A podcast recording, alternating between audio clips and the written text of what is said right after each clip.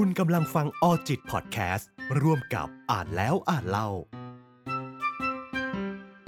รายการที่จะพาคุณท่องเข้าไปในโลกหนังสือ พร้อมๆ กับท่องเข้าไปในจิตใจของตัวคุณเอง สวัสดีครับ พบกับผม ธนานนท์โดมทอง กับรายการ All จิต X อ่านแล้วอ่านเล่า รายการที่จะมาชวนทุกๆ คน ท่องไปในโลกของหนังสือ พร้อมๆ กับท่องเข้าไป ในจิตใจของเราเอง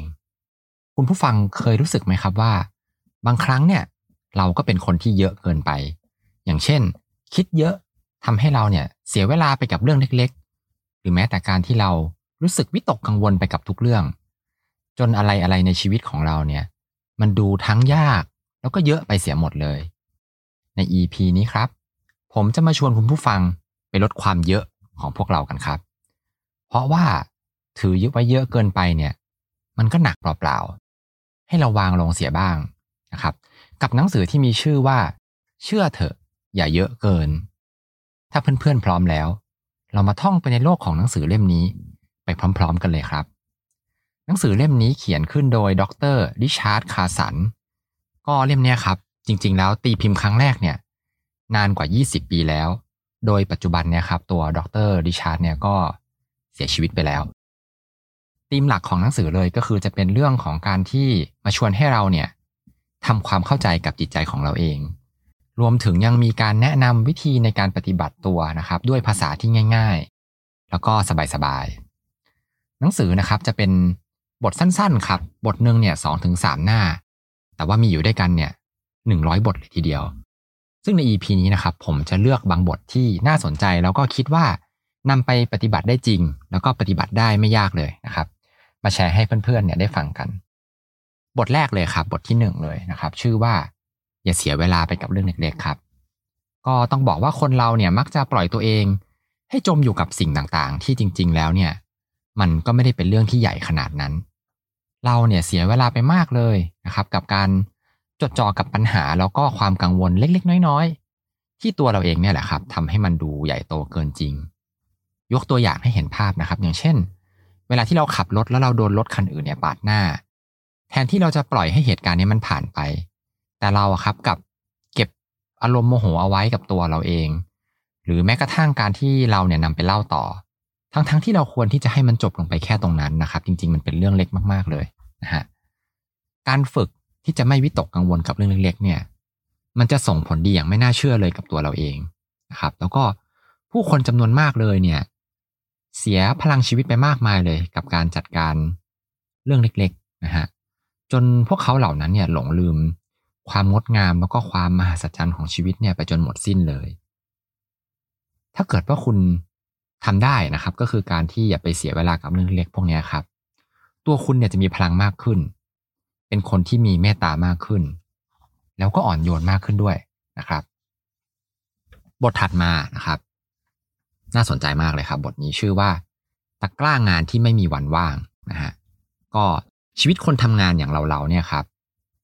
หลายๆ คนเนี่ยก็จะพยายามใช้ชีวิตแบบที่ พยายามจะให้ทุกอย่างเนี่ย มันเสร็จนะครับทำงานจนดึกเลย แล้วก็ตื่นตั้งแต่เช้านะครับ แล้วก็หลีกเลี่ยงความสนุกสนานนะครับ พร้อมๆกับบอกคนรักของเราเนี่ย ให้เฝ้ารอ เฝ้ารอนะครับ รอวันที่จะได้หยุดพัก มื่อตะกร้างานของเราเนี่ยว่างเปล่านะครับ เราเนี่ยคาดหวังให้คนที่เรารักเนี่ยรอคอย แต่หลาย ๆ ครั้งครับ ก็ต้องบอกว่าคนเหล่านั้นเนี่ยเขาก็เหนื่อยหน่ายกับการรอนะครับ การที่จะต้องรักษาความสัมพันธ์อยู่ข้างเดียว เราเนี่ยเชื่อว่าเมื่อเราจัดการกับรายการสิ่งที่ต้องทำหรือว่า to do list เนี่ยได้ครบทุกข้อแล้วเนี่ย เราก็จะมีเวลาแล้วก็มีความสุข แต่ทว่าในโลกแห่งความจริงเนี่ยครับ มันไม่เป็นอย่างนั้น เมื่อเราไปดูหัวข้อที่ถูกขีดค่าออกเนี่ย พอเราขีดค่าออกนะครับ มันก็มักจะมีหัวข้อใหม่ๆ เนี่ย เข้ามาแทนที่ในแทบจะทันทีทันใดเลยนะฮะก็จริง ๆ แล้วครับ ต้องบอกว่าธรรมชาติของตะกร้างานเนี่ย มันมีไว้เพื่อใส่ของ ไม่ได้มีเอาไว้เพื่อให้มันว่างเปล่านะฮะดังนั้นเนี่ยก็ไม่แปลกเลยที่มันจะเต็มตลอดเวลา แล้วมันเนี่ยก็จะคอยเรียกร้องนะครับ เวลาจากคุณเนี่ยไปตลอดเลยนะครับ ให้จำไว้ครับว่าไม่มีอะไรสำคัญไปกว่าความสุข ความสุขของคุณ แล้วก็ความสุขของคนที่คุณรัก แล้วก็คนที่เขารักคุณนะฮะอย่าเอาแต่ไปหมกมุ่นกับตะกร้างานนะครับธุระทุกอย่างเนี่ยแทบจะทุกอย่างเลยนะครับ จริง ๆ แล้วมันรอได้ เป้าหมายในชีวิตของเราเนี่ย ก็ไม่ควรจะเท่ากับการทำทุกอย่างให้เสร็จนะฮะแต่ควรจะเป็นการมีความสุขในแต่ละย่างก้าวของชีวิตมากกว่านะฮะให้จำไว้เลยครับว่า ต่อให้เราตายไปเนี่ย ก็ยังมีงานเข้ามาเพิ่มอยู่ดี และที่สำคัญ มันก็จะมีคนมาทำแทนคุณได้นะครับ ก็คือคุณไม่ได้สำคัญขนาดนั้นนะครับอย่าไปเสียเวลา อันมีค่าในชีวิตของคุณกับตะกร้างานขนาดนั้นเลยนะฮะก็อันนี้บทนี้น่าสนใจมาก ๆ เลยนะครับ บทถัดมาครับที่เลือกมานะครับ ชื่อว่า ยอมให้คนอื่นได้หน้าบ้างนะครับ ความสำเร็จของฉันสำคัญกว่าความสำเร็จของคุณ อันนี้เนี่ยเป็นสิ่งที่ทุกคนเลยนะครับล้วนคิดว่าเรื่องของตนเองเนี่ยเป็นเรื่องที่สำคัญที่สุด เราเนี่ยจึงชอบที่จะขัดจังหวะการเล่าเรื่องของคนอื่นตลอดเลยนะครับ หรือว่าระหว่างที่คุยอยู่เนี่ยครับ เราก็เฝ้ารอ เฝ้ารอว่าเมื่อไหร่เนี่ยจะถึงตาที่เราจะได้พูดบ้าง เพื่อที่เราเนี่ยจะได้ดึงความสนใจกลับมาที่ตัวเรานะฮะการทำแบบนี้ครับ มันส่งผลเสียอย่างมากเลย เพราะว่า ระหว่างที่คุณกำลังสนทนากับคู่สนทนาของคุณเนี่ยครับ คุณเนี่ย จะแสดงท่าทางสนใจคนอื่นเนี่ย ลดน้อยลงไปมากเลย โดยที่คุณเนี่ยไม่รู้ตัวครับ ดังนั้น คราวหน้าครับ เมื่อคุณคุยกับคนอื่นเนี่ย ให้ลองเปลี่ยนเป็นการตั้งใจฟังนะครับ แล้วก็คิดไว้ตลอดเลยว่าจะไม่ขัดนะครับ แล้วก็ไม่มัวแต่เฝ้ารอเวลาที่จะได้พูดนะครับ สิ่งเหล่านี้มันเป็นนิสัยที่แก้ได้ยากครับ แต่ถ้าเกิดคุณแก้ได้เนี่ย ต้องบอกเลยว่ามันจะให้ผลลัพธ์ที่คุ้มค่ามากๆเลยนะครับ คุณเนี่ยจะเพลิดเพลิน แล้วก็สงบสุขมากยิ่งขึ้น ยิ่งถ้าเกิดคุณเนี่ยครับถามนะครับ แล้วก็แสดงความสนใจอย่างเช่น ระหว่างที่พูดคุยเนี่ยครับ พูดว่าเยี่ยมไปเลย หรือว่าบอกคู่สนทนาของคุณว่า ไหนๆเล่าต่อซิเรื่องราวมันเป็นยังไง อันนี้ครับ คุณจะช่วยให้คู่สนทนาของคุณเนี่ยรู้สึกสนุกสนานกับการพูดคุยนะครับ แล้วก็ช่วยให้เขาเนี่ยผ่อนคลาย ส่วนตัวคุณครับ ก็ไม่ต้องมานั่งคอยลุ้นเพื่อที่จะให้ถึงตาตัวเองพูดบ้างนะครับ และสุดท้าย คุณจะกลายเป็นคนที่คุยสนุกขึ้นครับ ทั้งๆทที่คุณเนี่ยพูดน้อยลงนะครับ ก็ไม่ต้องเหนื่อยพูดด้วยนะฮะน่าสนใจไหมครับ บทถัดมาครับ ชื่อว่า เรียนรู้ที่จะอยู่กับปัจจุบันนะครับ ก็ต้องถามคำถามก่อนนะครับว่า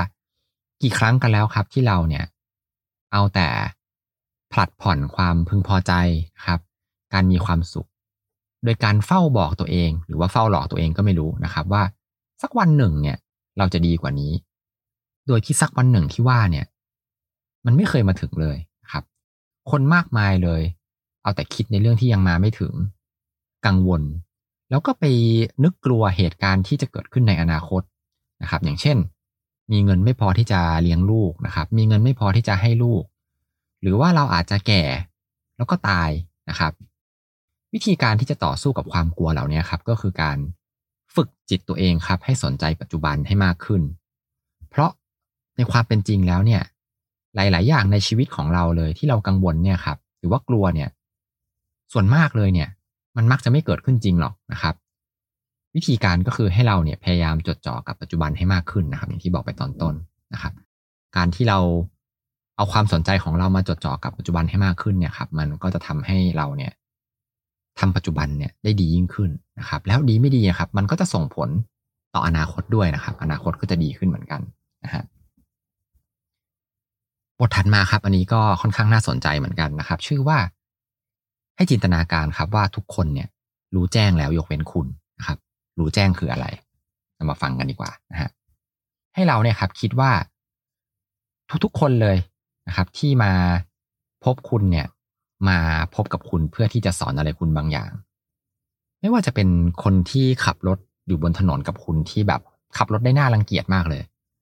คนเหล่านี้ก็จะมาสอนคุณในเรื่องของความอดทน หรือแม้แต่คนแปลกๆนะครับ คนที่มีพฤติกรรมแปลกๆ เนี่ยเขาก็จะมาสอนให้คุณเนี่ยครับ เป็นคนที่ตัดสินคนอื่นเนี่ยน้อยลงนะฮะหน้าที่ของคุณครับก็คือ คุณเนี่ยจะต้องพยายาม พยายามหาว่าผู้คนที่ผ่านเข้ามาในชีวิตของคุณเนี่ยเขากำลังสอนอะไรกับคุณนะครับ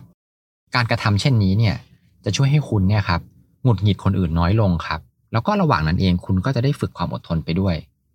ไม่แน่นะครับว่าสุดท้ายแล้วเนี่ยหลังจากลองฝึกแบบนี้ดูเนี่ยครับ การทำแบบเนี้ยอาจจะสนุก แล้วก็ง่ายเกินคาดก็ได้นะครับ ก็ลองทำกันดูนะครับ บทถัดมาครับ อันเนี้ยเจ๋งมากเลยนะครับ ชื่อว่าพิธีกรรมความเงียบครับ อันนี้เป็นเรื่องของผู้เขียนเองครับ เขาบอกว่าเขาเนี่ยใช้เวลาในช่วงเช้าครับ เช้ามากๆเลยนะครับตีสี่ครึ่งนะครับเขาเนี่ยใช้เวลาช่วงนี้ครับทำอะไรอะไรเงียบๆคนเดียวนะครับ ซึ่งแน่นอนว่าคนอื่นๆเนี่ยก็ยังหลับอยู่ เขาบอกว่าเนี่ยเป็นเวลาโปรดของเขาเลยนะครับ การได้อยู่คนเดียวเงียบๆนะครับ สักครู่หนึ่งทุกๆวัน อาจจะเป็นการทำสมาธินะครับ หรือว่าการเล่นโยคะ รือแม้แต่การอาบน้ำสักสิบนาทีสบายๆนะครับ มันทำให้ การจัดการช่วงเวลาที่เหลือของวันเนี่ยครับทำได้ดียิ่งขึ้นอย่างไม่น่าเชื่อเลยนะครับ แล้วก็ผู้เขียนเนี่ยครับเขาแชร์เคล็ดลับครับ ถ้าสมมติว่าคุณเนี่ยยังคิดวิธีการไม่ออกนะครับ เขาบอกว่า เวลาที่เขาขับรถจากกลับจากที่ทำงานเนี่ยครับ ก่อนจะเข้าบ้านนะครับเขาจะขับรถเนี่ย ไปจอดในที่ที่เงียบๆนะครับ ที่สามารถจอดรถได้ แล้วก็ หลับตาลง แล้วก็หายใจช้าๆครับ พยายามตั้งสติครับ ตอนเนี้ยการทำแบบนี้ครับทำให้เขาเนี่ย มีเวลาเงียบๆอยู่กับตัวเองนะครับ แล้วหลังจากนั้นเนี่ยครับ เขาก็จะเดินกลับเข้าบ้านไปได้อย่างผ่อนคลายเลยนะครับ วิธีการนี้ง่ายมากๆเลยนะครับทำได้ทุกคนเลยแล้วก็น่าสนใจมากทีเดียวนะฮะบทถัดมาครับ ชื่อว่า หยุดหาข้อบกพร่องครับ ถ้าคุณเนี่ยเคยเป็นคนที่เดินแบบ สำรวจรอบบ้านตัวเองนะครับ เพื่อหารอยร้าวหรือว่าหาความผิดปกติของบ้านนะครับ อันนี้เนี่ยมันก็อาจจะไปคล้ายกับการที่คนเราเนี่ยครับชอบทำกับความสัมพันธ์นะฮะก็คือมองหารอยร้าวแล้วก็หาสิ่งที่ต้องแก้ไข นิสัยแบบนี้ครับ ก็ต้องบอกว่าไม่น่ารักเลยนะฮะนอกจากจะทำให้คุณเนี่ยห่างเหินกับคนอื่นๆเนี่ยครับที่แบบ เป็นอาจจะเป็นคนในครอบครัวหรือเป็นเพื่อนนะฮะมันยังทำให้คุณเองเนี่ยแหละครับ รู้สึกแย่อีกด้วยนะฮะการไปหาสิ่งที่ตัวคุณไม่ชอบในตัวคนอื่นเนี่ยครับ มันกลับกลายเป็นการนิยามตัวคุณครับ ว่าคุณเนี่ย เป็นคนที่ชอบจับผิด และที่สำคัญเลยนะครับสำคัญที่สุดเลย ไม่มีใครหรอกครับ ที่เขาชอบนิสัยแบบนี้ครับ ก็ให้รีบหยุดนะครับ ไม่มีใครหรอกที่ชอบโดนจ้องจับผิดนะฮะอันนี้ก็ผมคิดว่าน่าจะเป็นนิสัยที่ หลาย ๆ คนเลยเป็นกันนะครับ ก็อย่างที่เขาแนะนำครับว่าเราพยายามเลิกนิสัยนี้ดีกว่านะครับ ไม่มีใครชอบหรอกครับ ตัวเราเองก็ไม่ชอบเหมือนกันที่จะโดนจ้องจับผิดตลอดเวลานะฮะบทถัดมาครับ อันนี้น่าจะเคยได้ยินกันมาแล้วนะครับ ชื่อว่าทำทีละอย่างครับเขาก็พูดว่าเดี๋ยวนี้ในปัจจุบันเนี่ยครับเราเนี่ยชอบทำงานทีละหลาย ๆ อย่างพร้อม ๆ กันนะครับ เหมือนกับเป็นการคิดว่ามนุษย์เราเนี่ยทำงานแบบ multitasking ได้นะครับ ทำโดยทั้งที่แบบตั้งใจ แล้วก็บางทีเราก็ไม่ได้ตั้งใจนะครับ ผู้เขียนครับเขาเล่าว่าเขาเนี่ยล้างจานแล้วก็ฟังพอดแคสต์ไปด้วยนะครับ ดูแลลูกนะครับ แล้วก็ดูงานไปด้วยนะครับ คิดว่าน่าจะดูบนมือถือเนี่ยแหละครับรวมไปถึงการขับรถแล้วก็คุยโทรศัพท์ไปด้วยครับ ก็เขาก็บอกว่าการทำอะไรหลาย ๆ อย่างในเวลาเดียวกันเนี่ย จริง ๆ แล้วเนี่ยครับ มันเป็นการที่ทำให้เราเองเนี่ยแหละ เสียสมาธิ และยังทำให้ประสิทธิภาพเนี่ย น้อยลงอย่างมากเลยนะครับ น้อยลงอย่างไม่น่าเชื่อเลยทีเดียว ก็เขาแนะนำว่าให้เราลองหันมาฝึกการทำทีละอย่างนะครับทำทุกอย่างเลยเนี่ยทำทีละอย่างเท่านั้น ยกตัวอย่างเช่น ถ้าสมมติว่าเราล้างจานอยู่เนี่ยครับ ก็ล้างจานอย่างเดียวนะครับ ไม่ต้องทำอย่างอื่น คุยโทรศัพท์ ก็ตั้งใจคุยโทรศัพท์นะครับ ขับรถก็ขับรถอย่างเดียวนะครับ เล่นกับลูกก็อย่าไปดูมือถือไปด้วยครับ ให้ตั้งใจเล่นกับลูกอย่างเดียวนะฮะ รือแม้แต่การคุยกับคู่ครองของคุณนะครับ ก็เช่นกัน การทำทีละอย่างเนี่ยครับ มันจะเพิ่มการจดจ่อนะครับ เพิ่มพลังสมาธิ แล้วหลังจากที่คุณลองทำไปสักพักครับ คุณจะสังเกตได้เลยว่า มันเนี่ยเป็นการเพิ่มประสิทธิภาพของคุณเนี่ยอย่างมากเลยทีเดียวนะครับ แล้วคุณจะชอบนะฮะให้ลองนำไปปฏิบัติดูนะครับ บทถัดมาครับ ชื่อว่ายืดหยุ่นกับความเปลี่ยนแปลงในแผนงาน นะฮะอันนี้จะเป็นเรื่องของงานครับ ก็ผู้เขียนบอกว่าบ่อยครั้งเลยที่แผนการที่เราวางเอาไว้เนี่ย มันไม่ได้เป็นไปอย่างที่เราคิดเอาไว้นะครับ อย่างเช่นแม้แต่แบบการที่เราซักผ้าทีไรเนี่ย ฝนก็ตกทุกทีเลย เราก็ต้องมานั่งซักใหม่นะครับ หรือว่าเราเตรียมตัวกำลังจะออกไปวิ่งละตอนไม่ว่าจะเป็นตอนเช้าหรือตอนเย็นก็ตามนะครับ แล้วมีงานเข้ามานะฮะหรือถ้าใครมีลูกเล็กๆครับ ก็แน่นอนว่าโดนอินทรัพตลอดเวลาเลยนะครับ คำถามก็คือ ตัวของคุณเนี่ยครับ ตอบสนองกับอารมณ์ณเวลานั้นอย่างไรนะครับ อาการที่จะแบบผิดแผนแบบนี้ครับ คุณตอบรับยังไงนะฮะวิธีการครับข้อแนะนำแรกเลยเนี่ยก็คือ ให้เราเนี่ยครับ คิดเอาไว้เลยครับว่า แผนที่เราวางเอาไว้เนี่ย อาจจะต้องมีการเปลี่ยนแปลงในระดับหนึ่งก็คือแบบเหมือนอาจจะเปลี่ยนเล็กๆ น้อยๆนะครับ ซึ่งคุณเนี่ยครับ ก็อาจจะมีการปรับเอาบางงานเนี่ยมาทำก่อน หรือว่า คุณใช้วิธีการเว้นว่างเอาไว้ครับ มีช่วงเวลาเว้นเอาไว้ เผื่อว่าจะเกิดเหตุที่ไม่คาดฝันนะฮะ ก็จะทำให้เราเนี่ยรับมือได้ดียิ่งขึ้นครับ แล้วก็เครียดน้อยลงนะครับ ข้อแนะนำที่สองครับก็คือ ให้ลองตั้งเป้าดูครับว่า เราเนี่ยจะเป็นคนที่ยืดหยุ่นให้มากกว่าเดิมนะครับ แล้วคุณเนี่ยก็จะผ่อนคลายมากขึ้น